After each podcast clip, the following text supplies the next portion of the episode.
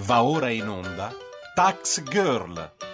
Tutto quello che vorreste sapere sulle tasse ma non avete il coraggio di chiedere.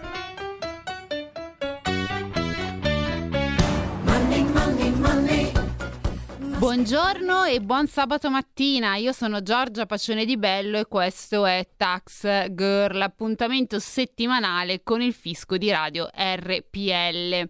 Bene allora, il momento è giunto direi e infatti questa settimana il Consiglio dei Ministri ha finalmente, oserei dire, partorito la legge delega eh, fiscale.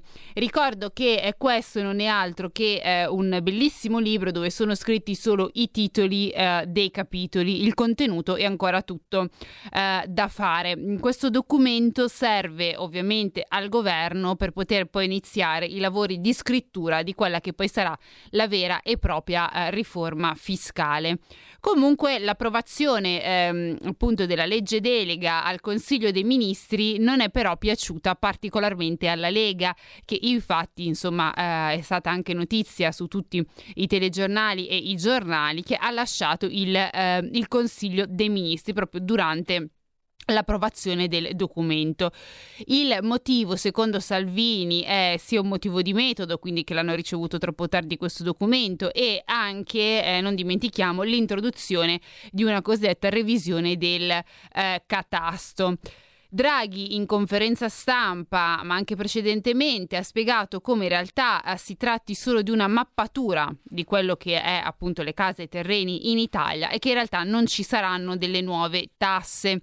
Eh, Daniele Franco, che è il ministro dell'economia, eh, in audizione sempre questa settimana, ha però anche specificato come una volta finito ehm, il processo di mappatura, questo passerà al governo che sarà in carica nel eh, 2026 e insomma poi vedranno loro il eh, da farsi. Ovviamente questa incertezza mh, ha scatenato e ha dato via il tutto alla polemica perché secondo la Lega c'è una possibilità che insomma tra quattro, anni, tra quattro, anni, quando ci sarà un nuovo governo, eh, potrebbero aumentare eh, le tasse. Sicuramente c'è questa possibilità, non si può negare, ma, ehm, ma, a mio parere non ci possiamo neanche mettere a fare un po' il processo alle intenzioni a chi verrà tra cinque anni, tra quattro o cinque anni. Insomma, nel mezzo si spera che ci saranno delle elezioni, ci saranno comunque dei programmi e gli italiani decideranno anche chi eh, mandare al, ehm, al governo. Ma andiamo avanti perché questo tema, poi anche eh, un po' di taglio politico, lo andremo ad approfondire con il nostro ospite nella seconda parte della trasmissione.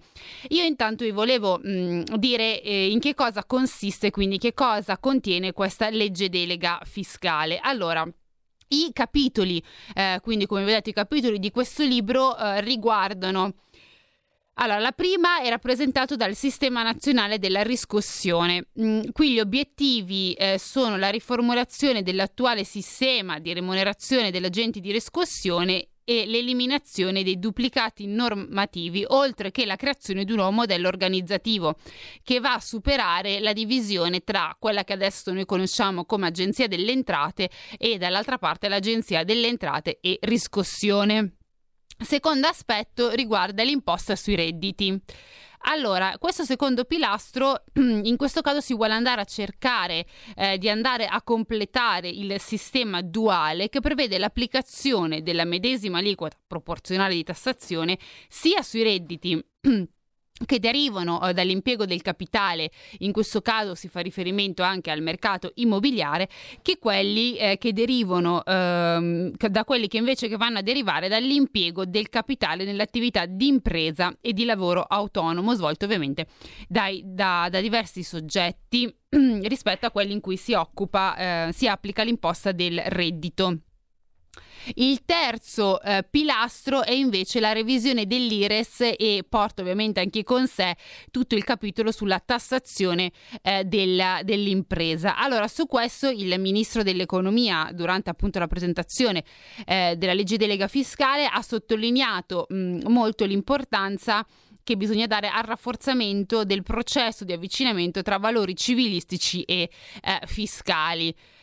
Mentre poi abbiamo il quarto eh, tassello che è quello rappresentato dalla razionalizzazione dell'IVA e delle imposte mh, indirette. Allora, Qui anche, per, anche in questo punto ehm, Franco ha detto che l'obiettivo è quello di razionalizzare e semplificare, insomma questo è un po' eh, il mantra eh, del, del, governo per come sta affrontando questa riforma uh, fiscale, poi staremo appunto a vedere se nei fatti sarà effettivamente semplificato il sistema oppure no. Comunque, per quanto riguarda mh, mm, il quarto tassello, che appunto è quello della razionalizzazione dell'IVA e delle imposte uh, indirette, eh, per questo, per quanto riguarda l'imposta sul valore aggiunto, che ricordo essere l'IVA, si ha l'ambizione di ripensare eh, l'intera struttura, quindi di andare a semplificare il tributo e ridurre anche eh, per l'obiettivo di andare a ridurre i livelli di evasione. Io ricordo che eh, si è cercato anche perché, eh, di, di, ridurre i livelli di evasione legati appunto all'IVA con l'introduzione della fattura elettronica eccetera perché si pensava che appunto eh, gli autonomi dentro insomma la fetta degli autonomi ci fosse una fetta maggiore di evasione. In realtà questa poi mh, continua a rimanere abbastanza um, salda. Ricordiamo che l'evasione dell'IVA come anche ricordato il ministro Franco si aggira intorno a circa 30 miliardi l'anno quindi Secondo loro, con questa mh, misura che poi bisognerà capire come si andrà a semplificare tutto il sistema, si vuole anche cercare di eh, ridurre e quindi cercare di, ri- di ridurre appunto il gap di evasione. Per quanto riguarda invece le imposte indirette sulla produzione e i consumi energetici, si dovrà invece essere eh, coerenti, c'è proprio scritto nel testo, con il Green Deal europeo e con gli obiettivi eh, preposti. Ora, come tutti noi sappiamo, le bollette hanno, hanno, avuto un aumento. Questo aumento io vi ricordo che è stato eh, calmierato, che non significa che è stato del tutto sterilizzato soltanto fino al 31 dicembre e che mh, da gennaio comunque ehm, le bollette riprenderanno, mettiamo così, a salire, nel senso che se non ci sarà ovviamente ancora l'intervento del, del governo, purtroppo ci troveremo a pagare delle, eh, delle bollette molto ancora mh, insomma salate ma bando alle ciance, io direi di eh, iniziare subito con il nostro primo ospite per entrare proprio nel merito di questi argomenti che io vi ho ehm, iniziato a parlare, insomma, per sommi capi, ma c'è molto da discutere e abbiamo con noi, diciamo, ritorna con noi perché non è la prima volta che mh, mm, ci fa compagnia e devo dire anche con molto piacere Giuliano Mandolesi che appunto è un commercialista. Ciao Giuliano, buongiorno. Buongiorno Giorgio, un saluto a chi ci ascolta. Allora, io direi di partire subito in eh, quinta, come si, ehm, come si, dice, e vorrei partire da un tema che sta scaldando particolarmente gli animi. In realtà li ha già, scalta- li ha già scaldati le settimane scorse, ma adesso che è stato messo nero su bianco, e sto parlando ovviamente della revisione del catasto, insomma sta venendo su un putiferio. Io vorrei sapere da tecnico quale sei, eh, un tuo parere, una tua opinione sulla questione. Beh, diciamo che quello che c'è scritto nella legge delega a mio avviso è molto pericoloso. Stiamo più o meno costruendo una bomba atomica fiscale. Uh, sì, c'è la clausola di sterilizzazione molto vaga fino al 2026, in realtà non si capisce neanche fino a quando è collegata perché è talmente vaga che eh, non, non ne sono chiari gli effetti. Comunque sia, di fatto noi andiamo ad attribuire, oltre al valore che già conosciamo, la rendita catastale degli immobili, un valore patrimoniale allineato a quelli che dovrebbero essere i valori di mercato. Tolto che a me questa costruzione dà molto l'effetto tipo i contratti dei calciatori, nel senso quando il mercato sale, quando giocano bene, si aumentano i valori, poi quando giocano male i contratti non vengono revisionati, in questo caso quando il mercato crolla ho seri dubbi sul fatto che vengano poi aggiornate le stime al ribasso comunque sia dal 2026 mm. chiunque vorrà si troverà questo giocattolino tra le mani, nel senso avrà questo valore che potrà utilizzare anche tranquillamente per finalità impositive di qualsiasi natura, cioè può mm. aumentare l'IMU, Uh, può decidere di abbinarla solamente all'imposta di registrazioni, può anche eventualmente utilizzare questo valore per la costruzione di una patrimoniale stile Orfini Fratoianni, che poi lo sappiamo benissimo che quella non è la patrimoniale di Orfini e Fratoianni, ma è la patrimoniale di Visco e Bersani dell'Istituto NENS con no, il, il tetto a 500.000 euro di patrimonio. Quindi stiamo costruendo un impianto che a mio avviso rischia di essere molto molto pericoloso e soprattutto va, soprattutto va detto una cosa, non è vero neanche che questo impianto lascerà scevra da tassazione l'abitazione principale, perché potrebbe toccare il registro. Tutti sappiamo che quando si va a comprare l'abitazione princip- la prima casa mm-hmm. dal notaio si paga l'imposta di registro sì. e poi come rileva anche Confedilizia questo è un valore, quello dell'abitazione principale, agganciato anche all'ISE, quindi se noi strutturiamo un valore patrimoniale molto più alto, abbiamo visto le previsioni in aumento anche 174% in più, eh, il rischio è che molti perdano magari il, le agevolazioni sulla, sull'asilo nido, sulla mensa scolastica e quant'altro. Mm, mm, sì, questo qui è, è, diciamo, è, un aspetto interessante soprattutto anche su eh, le, le, prime case, perché si pensa sempre agli effetti mh, mm, sulle seconde case, quindi l'IMU, la, l'immondizia, eccetera, ma eh, non, non, si pensa, infatti, come hai detto tu, invece al, alle, alle, ripercussioni anche diciamo, in modo traslato, no? quindi ISE per varie, insomma, per varie agevolazioni, eccetera. Ti interrompo un attimo perché mi fanno cenno che c'è un attimo un ascoltatore in linea. Buongiorno. Buongiorno, sì, sono un'ascoltatrice. Sì, perdona. Ascolti, volevo dire una cosa, cioè, per, per, la fiducia che ho nei governi, nella mia non lunghissima vita, ma abbastanza, ho preso sempre delle fregature. Quando si parla di riforma è sempre a danni del contribuente, mm. di tutti i tipi. Eh, io pensavo che non, eh, cioè, se volessero aumentare le tasse su per esempio gli immobili, prime case, seconde, 2000 case eccetera, sì. non è necessario riformare il catasto a mio parere perché bastano cambiare i coefficienti. Noi sappiamo che per calcolare l'imponibile su cui poi si calcolano le tasse, l'IRPEF, l'ICI, l'IMU, così via, Basta cambiare per esempio il coefficiente 160 e portarlo a 200 oppure 140, cioè tutte queste cose che modificano l'imponibile senza mettere mano al catasto. Tutto qua, vorrei una risposta, grazie. Grazie. Giuliano, eh, come rispondiamo a questa ascoltatrice che ha detto in realtà non ci sarebbe bisogno di una, di una riforma, barra revisione del catasto se si vuole aumentare le tasse?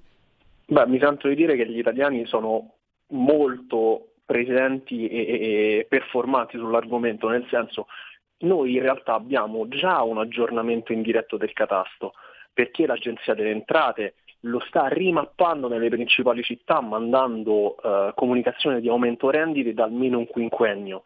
Chiunque fa i lavori dentro casa e ovviamente il 110% sfavorisce tutte le detrazioni alla rettifica della rendita un aumento, in più, come diceva l'ascoltatrice, abbiamo un, coeffic- un coefficiente molto pesante d'aggiornamento, quello che mise Monti, il 160% sugli immobili, abbiamo anche un effetto indiretto dato dalla svalutazione che di fatto rende le rendite più vicine al, all'effettivo valore, quindi questo ulteriore aggiornamento è solamente a mio avviso per preparare un impianto, mm. ma come, come si dice, se due indizi fanno una prova, mm Porto il fatto che sta cambiando proprio il racconto di questa disposizione, dalla neutralità fiscale, poi si è passata all'invarianza del gettito, che è un sogno e un'altra cosa, fino ad ammettere che c'è un intento in positivo.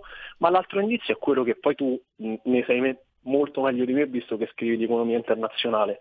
Da quanti anni è che l'Europa vo- e l'Ocse anche ogni volta che emette un qualsiasi documento con raccomandazioni ci chiede di tassare la prima casa e di alzare le imposte sugli immobili? Fatalità stiamo mettendo in atto questo processo mm, sì. e lo dico ridendo in maniera amara purtroppo. Eh, sì, questo sì. Ti volevo però mm, chiedere in realtà un'opinione personale perché ehm, Draghi continua in realtà a dire ma non aumenteranno le tasse e l'ha anche ribadito su eh, appunto in conferenza stampa per quanto riguarda la, eh, la, mm, insomma, la revisione del, del, catasto. Ma quindi secondo te è in eh, malafede o uh, omette uh, diciamo qualcosa? Perché a questo punto uno uno, mh, mm, nel senso, mettendo insieme il tutto, dice perché continui a insistere sulla tua posizione? Beh, lui dice una parziale verità, nel senso che mm. probabilmente lui fino al, al, suo mandato non toccherà questa posta, però lascerà il detonatore pronto sulla scrivania del prossimo che verrà, che potrà schiacciarlo e far aumentare la tassazione. Secondo me è un po' questa la lettura del, di quello che sta fare. accadendo. Sì, eh, mi dicono che ce n'è un altro, questo tema della casa, niente, ha scatenato l'inferno qua. Eh, ciao, buongiorno. Pronto? Sì, sei, no, eh, sei in onda. Sì, buongiorno. Volevo un chiarimento riguardo l'aumento delle bollette. Sì. Eh, si è detto che l'aumento sarebbe stato del 40%, però Mm. grazie all'intervento del governo Mm. Eh, si, è si- si riduce a solo il 30%. Allora, l'intervento del governo cosa vuol dire? Che Draghi di tasca sua ci mette i 3 miliardi che ha promesso o usa le tasse che noi paghiamo per 3 miliardi per calmierare? Perché in questo modo qua eh, ci stanno prendendo veramente per i, fondelli, nel senso che se eh, il compenso di quello che non paghiamo in bolletta lo paghiamo in tasse per compensare, mi sembra proprio una presa per i fondelli, per restare eh, In tema. dire- Ma grazie.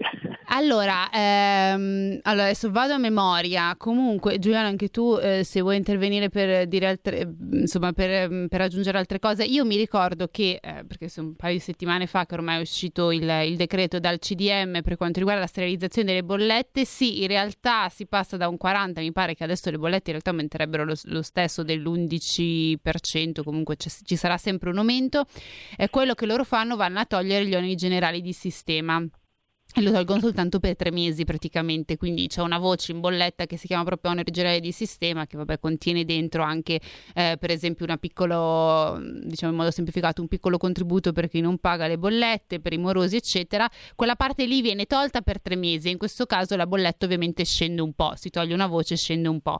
Eh, ovviamente no, Draghi non li prende di tasca sua i soldi, Mm, però insomma... mm, Giorgia, permettimi di dire se, mh, se su questo punto la NADEF è abbastanza chiara, i 3 miliardi vengono presi diciamo indirettamente da noi perché il fondo ristori non erogati, ovvero molte aziende non sono riuscite a, a prendere i vari contributi a fondo perduto, sono circa 2 miliardi e 8, viene messo un X in più e girato a copertura delle bollette per circa 3 miliardi come diceva giustamente l'ascoltatore.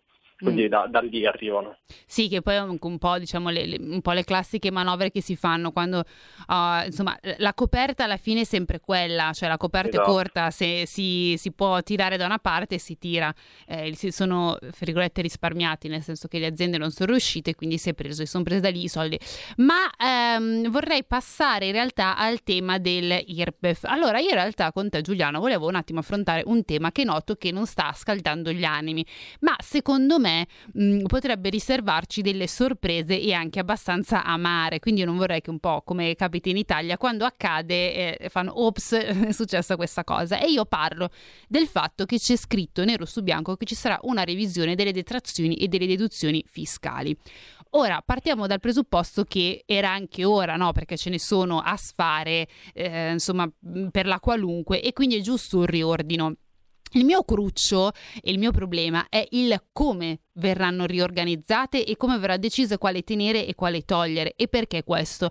Perché io mi ricordo che diversi anni fa, ma comunque se si guardano poi le relazioni che vengono fatte dai vari gruppi di studio anche all'interno del MEF sulle detrazioni e deduzioni fiscali, c'erano intere pagine di voci completamente vuote perché non si sa eh, né quanti sono i contribuenti che richiedono quell'agevolazione né quanto lo Stato fondamentalmente mette di soldi. Ora la mia domanda è come si può pensare di fare una revisione di queste voci che ricordiamo comunque impattano anche sulla bolletta fiscale finale perché abba- l'abbassano anche alla fine se non si sa effettivamente, io oso dire anche della metà delle voci, quanto cubano. Cioè cosa si fa? Un taglio orizzontale e dove prendo prendo? Perché farlo in modo ehm, diciamo mirato, visto i report che ci sono finora, è, è veramente difficile. Beh sì, è molto difficile, considerato poi il fatto che sono 602 voci, 68 miliardi, questa è una posta che per forza di cose va revisionata. Eh, va revisionata perché il progetto di, di delega fiscale sulla riforma dell'IRPEF è ambizioso, parte dall'indagine conoscitiva che ha fatto la Commissione Fina- Finanze congiunta Camera e Senato, hanno emesso un documento molto bello, molto importante, per certi versi scontato, ma in Italia ci vogliono le cose scontate, tipo il terzo scaglione IRPEF che va revisionato e, e i miliardi a disposizione sono molto molto pochi, circa poco meno di 5 miliardi. Sul discorso tax expenditures mi sembra che nell'indagine conoscitiva ci sia un capitolo in cui c'è una, meto- una metodologia per identificare quelle che andrebbero revisionate, che poi oramai riordino, revisione sono tutti termini che significa di fatto taglio. Eh, come dicevi giustamente tu, un taglio lì presuppone un aggravio per qualche soggetto dal punto di vista fiscale, quindi è un riordino generale. So che dopo ci sarà l'onorevole Gusmeroli, secondo me lui eh, ricorderà con molta più precisione quali erano le metodologie per individuare le tax expenditures, quelle che possono, possono essere utilizzate per la riforma dell'IRPEF. Comunque sia, un riordino ci vuole, 68 miliardi per carità saranno utilissime per l'abbattimento delle imposte, però magari potremmo eh, utilizzarli per le imposte di tutti e non focalizzati su ogni singola casistica. Sì, questo assolutamente. Resta, nella seconda parte, appunto, come hai ricordato tu, chiederemo appunto a Gusmeroli anche come eh, come intende il governo mettere mano a queste, eh, a queste agevolazioni, che sono effettivamente tante, troppe, eh, però bisogna anche un attimo capire perché si rischia anche lì di, di far male alla fine agli italiani, no? Eh, anche proprio a livello di, di, di, di, tassazione alla fine si va a pagare di più. Eh, sempre parlando di IRPEF, io volevo farti spiegare ai nostri ascoltatori mh, mm, che, in che cosa consiste il progetto, perché nel testo della legge delega c'è scritto che ehm, si parla del completamento del sistema eh, duale. No? Io prima ho iniziato a accennare due o tre eh, concetti, però volevo che tu eh, insomma spiegassi ai nostri ascoltatori nella pratica eh, che cosa consiste questo, questo concetto? Beh, sistema duale significa fondamentalmente tenere una progressione su una determinata tipologia di redditi, quindi stile IRPEF, più si guadagna più si paga, e prevedere dall'altro lato un'imposta flat con aliquota unica. Il primo dei punti della riforma dell'IRPEF è appunto individuare questa aliquota unica. Sicuramente chi ci ascolta saprà che ci sono una moltitudine di flat tax oltre la più nota che è il forfettario, c'è la cedolare secca al 21%, la cedolare al 10%, le plusvalenze successioni immobili, capital gains e rendite finanziarie al 26%, l'imposta sulla produttività dei premi di lavoro è al 10%, quindi si vuole uniformare questa aliquota e la Commissione nell'indagine conoscitiva ha, ha espresso un concetto molto serio, importante della serie, non creiamo distorsioni, facciamo che sia almeno la prima IRPEF, la, il, quella del primo scaglione, quindi si punterà al 23%, ovviamente questo lascerà vincitori e vinti, nel senso chi ha attualmente, chi utilizza la cedolare secca pagherà probabilmente due punti percentuali in più, chi realizza plusvalenze eh, ne pagherà tre in meno, dovrebbe rimanere fuori da questo sistema duale, quindi è parzialmente duale il regime forfettario, perché insomma è un regime ad hoc per stimolare le attività e semplificare il sistema delle partite IVA, però il progetto duale è praticamente questo. Insieme a questo si punta a una riforma invece dell'IRPAF, quella in stile progress- progressiva, mhm. andando ad abbassare eh, quella che è l'aliquota media a mio avviso si intercetterà principalmente il terzo scaglione, come dicevo prima, che è quello più distorsivo, che a partire da 28.000 euro e un euro scattano 11 punti di eh, aliquota in più, si passa dal 27 al 38%. Questo è, è, uno scalino troppo alto, crea una distorsione fortissima, disincentiva la produzione del reddito in quella fascia.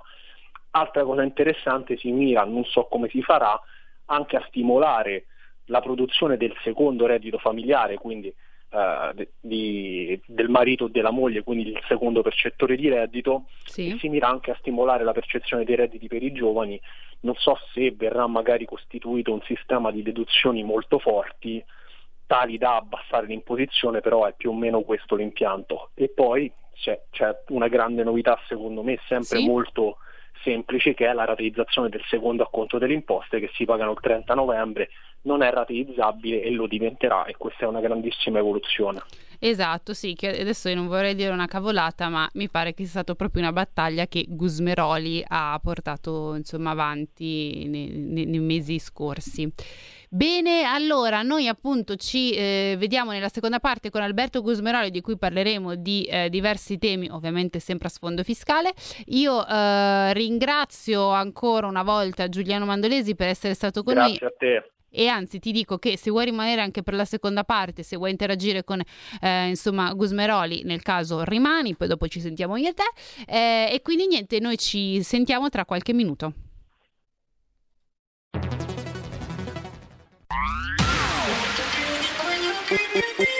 Un suono così non l'hai mai sentito baby Da Plus molto più di quello che credevi Programmi, musica, multimedialità Da Plus suono nuovo di alta qualità Digital Radio, il suono perfetto. Dub Plus. Anche RPL, la tua radio, è in Digital Radio. Porta con te ovunque RPL la tua radio. Scarica l'applicazione per smartphone o tablet dal tuo store o dal sito radiorpl.it. Cosa aspetti?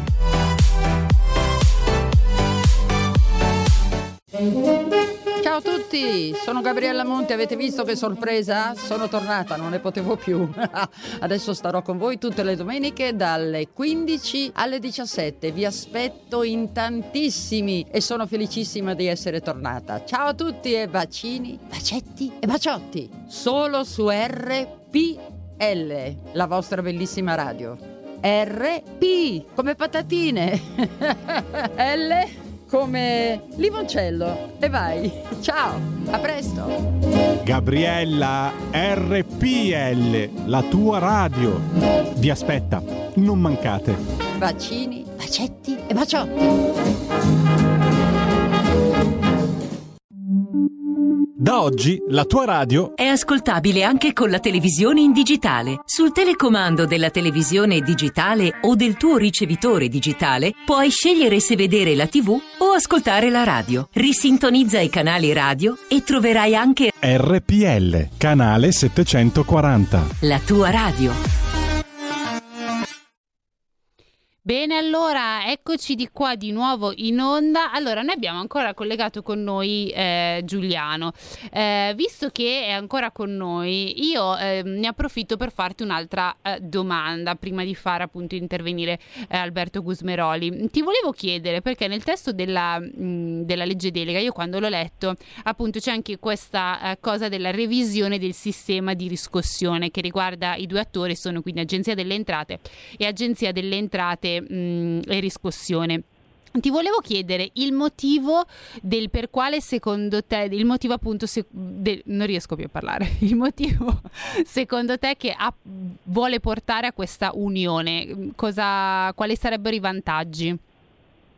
Beh, si parla di, di una gestione più performante, se ad esempio vediamo che cosa sta accadendo per il saldo e stralcio delle cartelle under 5.000 euro, abbiamo delle informazioni che allungano i tempi per applicare questa sanatoria, che vengono rimbalzate da Agenzia delle Entrate e Agenzia delle Entrate di discussione, molto probabilmente si punta a, a un'unificazione per rendere più performante la discussione e più performante anche una serie di processi. Anche quando si va a richiedere uno sgravio agenzia di discussione derivante dall'Agenzia delle Entrate, ci deve essere un rimbalzo informativo, se si può aiutare sia l'amministrazione pubblica sia i contribuenti a renderlo più snello, assolutamente perché no, e anche perché concettualmente abbiamo comunque lo stesso ente, uno chiede le imposte, l'altro uh, le, le, va a riscuotere, sono sostanzialmente le stesse strutture, oramai hanno anche più o meno la stessa grafica, perché non unificarle per poi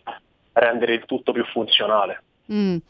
Eh, questa cosa è molto interessante. Tra l'altro c'era anche un capitolo che riguardava il compenso no? eh, del, insomma, de- degli agenti dell'agenzia delle entrate. Anche questo qui potrebbe essere un aspetto molto interessante perché poi si va a lavorare, anche qui abbiamo affrontato molto spesso questo tema, eh, anche sul fatto delle controversie, per esempio. Quindi anche questo potrebbe essere, diciamo, una piccola rivoluzione. Ma sì, potrebbe comunque aiutare i contribuenti a avere quelli che si trovano con una cartella tra le mani, avere un importo un pochino più light e quindi consente incorrelato di, di pagare con più serenità.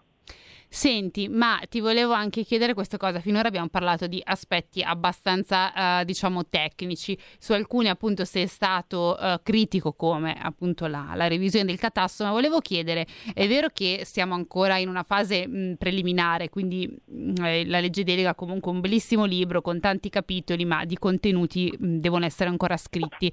Ma secondo te ci sono delle premesse eh, buone e positive per una riforma fiscale che effettivamente va a migliorare il fisco oppure eh, ni?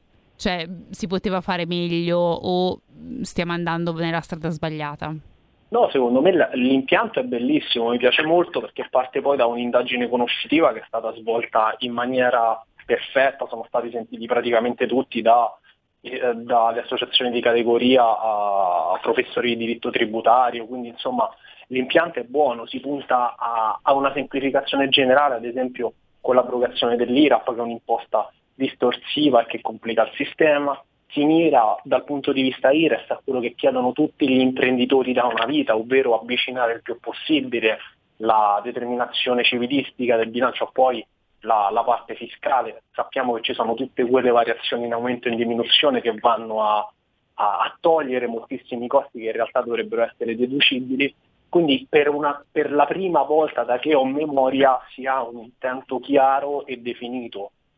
Il mm. problema è uno, bisogna avere pure i soldi, perché il, il progetto è ambizioso, quando c'è la parola ambizioso significa che costa e bisognerà vedere come e dove trovarlo e se questo processo si intende svolgibile in X anni o in un periodo magari molto più lungo. Comunque sia, abbiamo un punto di partenza finalmente ottimo per semplificare almeno. Sì, sicuramente. Beh, questa cosa dei soldi direi che Franco l'ha anche ben chiarita, ma infatti la, il mio... Eh diciamo anche focalizzar, focalizzar, focalizzarmi sulle detrazioni e deduzioni fiscali. Era stata perché eh, lo stesso Franco ha più volte ribadito come eh, il budget è questo, debito per abbassare le tasse non ne facciamo, insomma per anche eh, la situazione in cui eh, ci, insomma, l'Italia si trova certo a una crescita del PIL che ricordiamo stimata molto ehm, molto alta, ma la cosa che a me ha sempre un po' ehm, fatto appunto insospettire è che lui ha detto prima si faranno tutte quelle misure che sono diciamo a somma zero, comunque che richiedono eh, pochi, mh, pochi soldi e poi insomma se le condizioni lo permetteranno entrerà budget eccetera tutte le altre. E quindi questo va un po' da sé anche con gli altri ospiti mm, che, che abbiamo, mm, con cui abbiamo affrontato questo tema che la riforma dell'IRPEF per esempio sarà uno degli ultimi temi affrontati anche perché richiede un budget comunque abbastanza ehm, abbastanza diciamo sostanzioso. Eh, e forse invece per cercare di eh, ritrovare e prendere un po' di soldi quindi il riordino, eh, ovvero il taglio, il taglio orizzontale delle, delle tax expenditure, potrebbe essere una delle prime, delle prime, misure anche per far cassa. Secondo te è un pensiero così, così folle? No, no, no, no, ma è esattamente così. Se vediamo il commento della Corte dei Conti anche alla NADEF e alla, alla delega fiscale, loro hanno utilizzato un nuovo termine che mi è piaciuto molto, ricomposizione del prelievo ricomposizione è il chiaro eh, aggettivo per dire che comunque sia non, i soldi non ci sono e non bastano, quindi vanno tolti da una parte e presi da qualche altra parte. Mm. Il problema è che ho il terrore che vengano presi poi dall'articolo 7 della delega fiscale che è ancora una volta il prelievo sugli immobili perché come mh, ti, ti dicevo all'inizio l'Ocse ha questa ossessione sull'Italia anche se tutti i dati dicono assolutamente il contrario. Noi a livello di patrimoniali siamo assolutamente sopra la media OXE, a livello di tassazione sugli immobili siamo sopra la media OXE, ci sono paesi che ci dicono che cosa dobbiamo fare e in realtà loro gli immobili neanche li tassano, quindi li tassano molto molto poco. Mm. Quindi noi subiamo sempre queste direttive, ma i soldi o si, o si troveranno dal taglio delle tax expenditures o da qualche altra parte e c'è da preoccuparsi. Ok, allora ci dicono che in realtà è arrivato e con noi collegato appunto Alberto Gusmeroli che è vicepresidente della Commissione Finanze eh, della Lega. Allora, buongiorno Alberto e grazie di essere con noi questa mattina. Buongiorno, un saluto a tutti i radioascoltatori di RPL. Allora, eh, io con te volevo, eh, tanto con noi abbiamo appunto Giuliano Mandolesi, appunto un commercialista che nella prima parte ci ha fatto un po' il quadro eh, dal punto di vista anche tecnico di, dei contenuti della, della legge delega.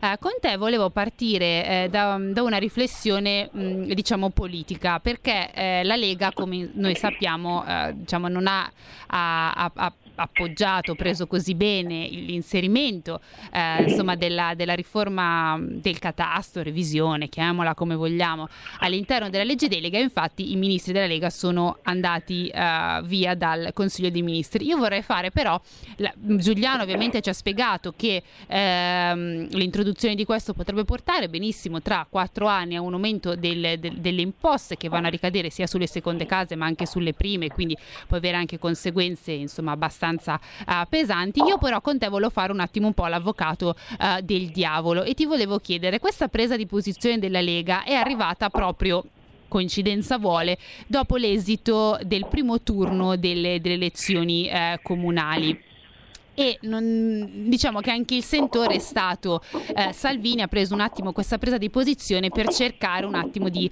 di, fare il punto e di riprendersi dal punto di vista politico per una seconda tornata. È una visione totalmente sbagliata, eh, una coincidenza, come, come la spieghi tu?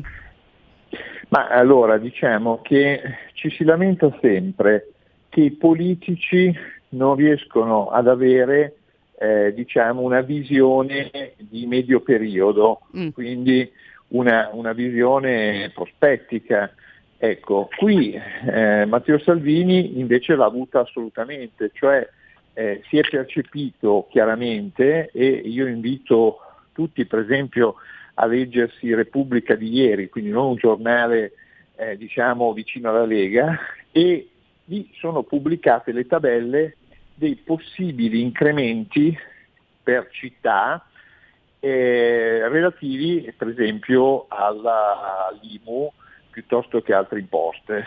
Cioè questa cosa che potrà entrare in vigore il 1 gennaio 2026, cioè tra grosso modo eh, quattro anni, sì. è, è, una spada di Damocle su tutto il mercato immobiliare, perché perché si passa dalla vendita catastale ai valori correnti e eh, a differenza di quello che viene detto per esempio anche dal sottosegretario Guerra di VEU, eh, questo articolo di Repubblica evidenzia come gli incrementi ci siano in centro come in periferia, cioè sostanzialmente il rischio è più tasse per tutti. Mm. Quindi eh, Matteo Salvini eh, ha fatto un ragionamento di medio periodo, cioè ha detto attenzione, in più sappiamo benissimo che certe azioni si scaricano già nell'immediato perché, perché se uno sa che eh, da quell'anno in poi potranno aumentare le tasse sulla casa, comincia a fare delle riflessioni se comprare la casa, ah beh, certo. rischi che poi il mercato eh, abbia degli impatti ravvicinati negativi ci sono tutti. Quindi esattamente il contrario, cioè non ha fatto dei ragionamenti eh, diciamo di basso capotaggio, ma ha fatto eh, dei ragionamenti prospettici di medio periodo che sono quelli che tendenzialmente muovono i politici che hanno una visione. Mm. Mm, assolut- ok, perfetto. Uh, volevo invece adesso mi voglio un attimo spostare su un altro aspetto che riguarda le imposte indirette, perché nella legge delega c'è scritto che per le imposte indirette sulla produzione e consumo energetici si dovrà essere coerenti con il, um, il Green Deal, no? quindi tutto questo bellissimo progetto di un'Europa più verde, un mondo più verde, eh, più piante, alberi per tutti. Ma certo. il, il mio, eh, la mia domanda è che cosa significa questo perché noi abbiamo visto già adesso un aumento delle bollette, questo è stato in qualche modo fermato, calmierato fino a dicembre, poi da gennaio se non si interviene comunque il prezzo delle materie prime come è già stato detto aumenterà, aumenteranno di nuovo le bollette. A questo punto nella legge delega fiscale che, a che cosa si va incontro? Beh, diciamo che la legge delega fiscale in questo caso evidenzia un principio, però anche qui nel, nella nostra, diciamo, nel documento eh, che doveva essere diciamo, eh, la base della mm. legge delega fiscale, cioè il documento di Camera Senato approvato il 30 giugno, sostanzialmente eh, si cercava di attenuare, attenuare il costo eh, diciamo, di eh, una trasformazione ecologica del paese che deve essere fatta eh, diciamo, sicuramente deve essere fatta, sì. ma eh, non a costi sociali eh, come stiamo eh, vedendo ingenti come, come si potrebbero prospettare. Eh. Quindi da questo punto di vista bisogna fare estrema attenzione. Qui Eh, c'è una dichiarazione di massima nella legge delega in realtà noi l'avevamo declinata molto meglio, nel senso che avevamo detto perché ci sono degli incentivi dati anche in questo momento a eh, diciamo, realtà inquinanti, perché tradizionalmente questo eh, è sempre stato fatto. E bisogna diminuire quegli incentivi ma dare anche sostituzione dei bonus. Mm. Quindi in qualche modo bisogna cercare diciamo, di dare un colpo al cerchio e un colpo alla botte. ecco. Certo, Questo sì, questo è il un, ragionamento eh, perché se si, esatto. se si pensa alla transizione verde eh, senza diciamo, eh, dei, dei paracadute, il rischio è che il costo sociale, il costo dell'occupazione eh, sia, sia altissimo. Ecco. No, esatto, esatto. Questa cosa tra l'altro l'ho sottolineata anch'io nella, nella scorsa puntata dove ho fatto un minimo di, eh, di discorso su diciamo, queste manifestazioni verdi che ci sono in giro. Il fatto di chiedere per esempio la chiusura di, di tutti gli impianti eh, a carbone, inquinanti eccetera entro il, mi pare dicevano 2023, insomma comunque una data 2010, era abbastanza folle, nel senso che bisogna comunque tener conto che mh, non è Certo. così facile. Io dal giorno alla notte chiudo delle fabbriche e lavoratori di quelle fabbriche, quei posti di lavoro lì, ma per poi non pensare anche che bisogna anche rivedere un intero sistema produttivo europeo e non. Quindi ecco, sì, ok, transazione verde, ma infatti come anche ha ricordato lei in modo anche però intelligente. Eh, mi dicono Bisogna farlo in modo graduale. Esatto, esatto, assolutamente. Mi dicono che c'è un'ascoltatrice che già sta già aspettando da tempo, quindi sentiamola al volo. Eh, sì, buongiorno. Buongiorno, io parlo da Torino. Sì. Eh, buongiorno. Volevo eh, denunciare invece una cosa. Eccoci. Eh, L'IMU, Eh. prima casa. Allora, eh, io ho l'alloggio a Torino Mm. mm, eh, regalatomi da mia mamma e, e poi abbiamo un alloggetto in montagna in Alta Val, Val di Susa. Mm. E volevo far presente che lì sono tutti prima casa. Buona Mm. pa- cioè eh, su, sul 100% c'è il 90% che eh, è come prima casa e invece io avevo parlato con il sindaco, avevo denunciato la cosa e lui mi ha detto signora eh, dove, dove abitiamo eh, ci, sono, ci sarebbero solo 2600 abitanti, noi abbiamo bisogno per avere certe agevolazioni eccetera di, avere, di arrivare a 3.200-3.300 abi- eh, mila abitanti no? per avere delle agevolazioni non so da dove. Eh, comunque eh, io ho detto ma mi scusi io pago seconda casa, eh, delle persone eh, nel, dove abito eh, eh, li pagano prima casa perché loro basta solo che stiano un mese eh, consecutivo lì nel- in questo paese per poi eh, hanno del, mm, dei, dei controlli eccetera e, e poi dopo il mese loro sono già eh, cittadini residenti in, quella- in questo paese, Mm. ma non solo dove abito, eh, ma in tutta la Val di Susa e penso in Alta Val di Susa e penso anche eh, buona parte dell'Italia. Quindi signora, lei mi sta dicendo che eh, se almeno in questa, in questa insomma, regione qui, se io sto residente un mese in una casa, non risulta più come seconda casa e non pago l'IMU, ma la domanda è pagherò l'IMU sull'altra casa dove non sono residente? No? è questo che, che è, è- è falso, Ah, ok. perché dove, dove abito c'è una signora che eh, ha intestato l'alloggio a lei, no? Il marito ha eh, la, la casa, una casa, eh, un casale, no? Eh, nelle vicinanze di Torino, eh? perciò risultano prima casa lì a Ulzo, a Ulzio e prima E casa eh, in prima- campagna. Mm, mm. eh? Ho capito, va bene, adesso cerchiamo di, di trovare una risposta a questi giri di IMU, grazie. Eh, scusami Giuliano, mi- non so perché voglio chiedere a te, ma senti Giuliano, questi giri di IMU come ce li spieghiamo però?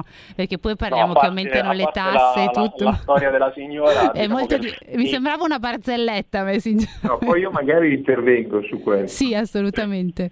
Allora, diciamo che ci sono da sempre questi fenomeni di spostare la residenza soprattutto all'interno di un nucleo per cercare impropriamente di usufruire delle esenzioni IMU prima casa, tolto che adesso la legislazione è molto più restrittiva, ma i comuni si sono svegliati e ci sono tra l'altro sentenze della Cassazione dell'ultimo periodo che evidenziano un fatto che va poi a, a, spaccare la tesi della signora dicendo che comunque sia un nucleo può avere un'unica esenzione per l'abitazione principale, questo mi sembra, mi sembra anche, anche, una logico. cosa abbastanza coerente. E poi come dicevi tu, nel caso della signora, se la signora sposta in un, in un comune, tassano l'altra, quindi mh, insomma n- non è proprio una denuncia quella de- della signora, anzi stava mettendo su una cosa vagamente impropria, definiamola così. No, infatti mi sembrava un po' scherzi a parte, ho detto dov'è, adesso scende il telone. No, va bene. Alberto, tu che cosa volevi dire ehm, insomma in merito a questa Ma questione? allora io qui? dico, approfitto di questa signora che ha detto una, una cosa eh, relativa appunto all'utilizzo improprio del beneficio del- dell'IMU prima casa. Ehm, allora, prima di fare diciamo, eh, la revisione degli estimi catastali, bisognerebbe cercare di recuperare l'IMU che non viene versata. E in Italia, da uno studio dell'Università di Firenze, l'IMU non versata è pari al 26%, vuol dire che su 22 miliardi di IMU circa 5 miliardi e mezzo non vengono versati. E ehm, come fare? Eh, in primo luogo trasformare quello che è un'autoliquidazione, questo l'avevamo proposto noi della Lega, e, e in particolare sottoscritto quando ho presentato il progetto di fusione in casi che poi è diventato legge peraltro, e, ed è stato espunto, tolto proprio il eh, concetto che era in qualche modo risolutivo di queste situazioni, cioè di questa evasione dell'IMU, perché eh, che era quello di mandare a casa il bollettino precompilato da parte del comune. Eh, adesso invece siamo ancora all'autoliquidazione. Ehm, noi abbiamo punte eh, come la Basilicata del 46% di evasione, 34% in Campania, ma anche 18% in Lombardia. Cioè, ehm, prima di fare un'operazione sul catasto, io lo dico abbastanza spesso, cioè noi abbiamo un malato e cosa facciamo? Gli cambiamo il vestito, non lo curiamo ma gli cambiamo il vestito e questa è la revisione del catasto. E prima dobbiamo curare il malato e il malato come si fa a curare? Si cura con eh, diciamo, i controlli dell'IMU non versata, perché 5 miliardi e mezzo, con 5 miliardi e mezzo dell'IMU non versata, eh, cosa si può fare? Si può togliere l'IMU sulle case occupate, sfitte, inagibili e abbassare l'IMU a tutta Italia, perché un quarto eh, vuol dire arrivare ad abbassare di quasi un quarto il costo dell'IMU a tutti. Quindi questa è la prima cosa che va fatta.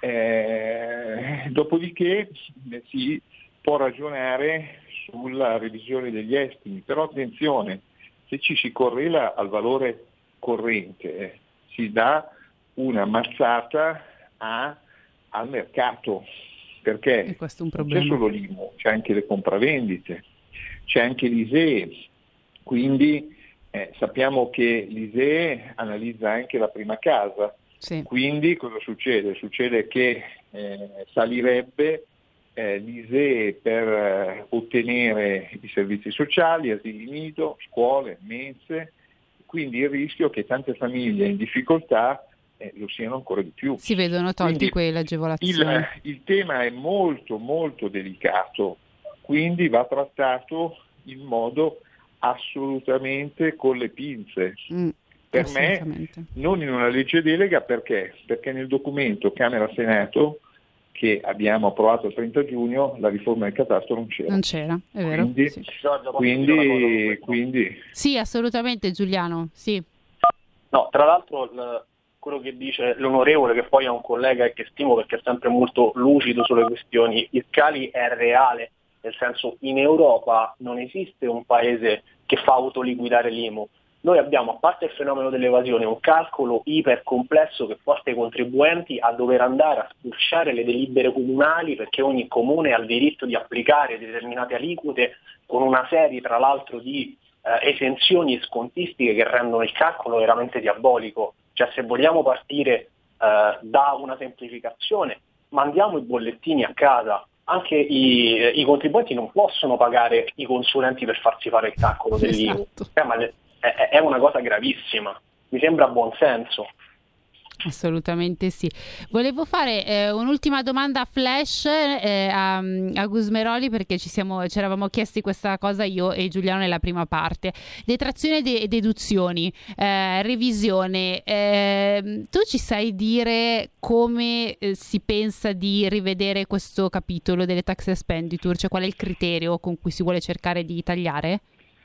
Ma allora, eh, anche qui nel documento al 30 giugno noi avevamo trovato una mediazione molto, molto attenta, cioè eh, volevamo evitare diciamo, che ci fossero dei tagli enormi sulle tax expenditure perché sostanzialmente poi uno dice tolgo di qua esatto, e metto di là. Eh, mi ritrovo di là le tasse più alte. riduco le aliquote. Ecco per esempio nella delega fiscale non c'è una, una proposta nostra molto importante, mm. che era la no tax area, cioè sì. sostanzialmente fino a 10.000 euro di reddito di qualunque tipo ehm, non si faceva la dichiarazione dei redditi e questo voleva dire tagliare 10 milioni di dichiarazioni dei redditi su 40 milioni e a quel punto destinare i controlli ai 30 milioni di dichiarazioni di redditi e non a 10 milioni di gente che comunque eh, per effetto delle tax expenditure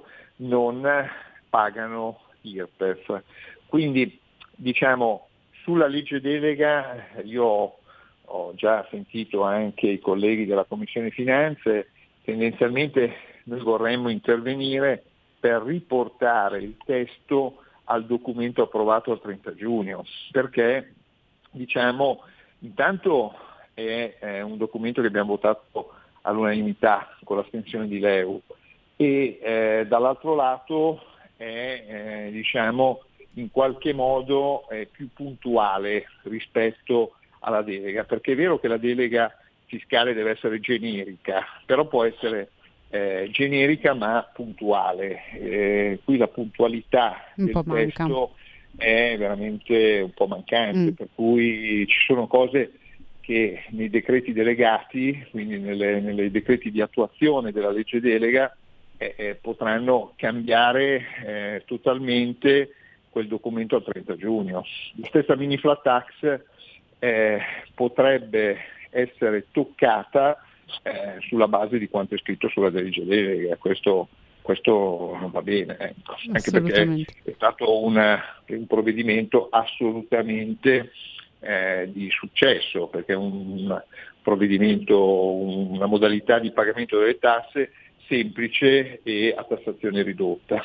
Esatto, tra l'altro che me l'hanno anche richiesto nei giorni scorsi, mi hanno proprio chiesto ma che cosa succederà alla flat tax, io ho detto eh chi lo sa.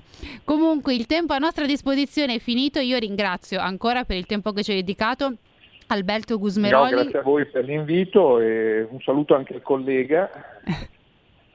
e quindi, eh, cambio. esatto. Quindi Alberto Gusmeroli è stato con noi vicepresidente della Commissione Finanze della Lega e Giuliano Mandolesi, commercialista. Io vi do appuntamento sabato prossimo e grazie ancora a tutti.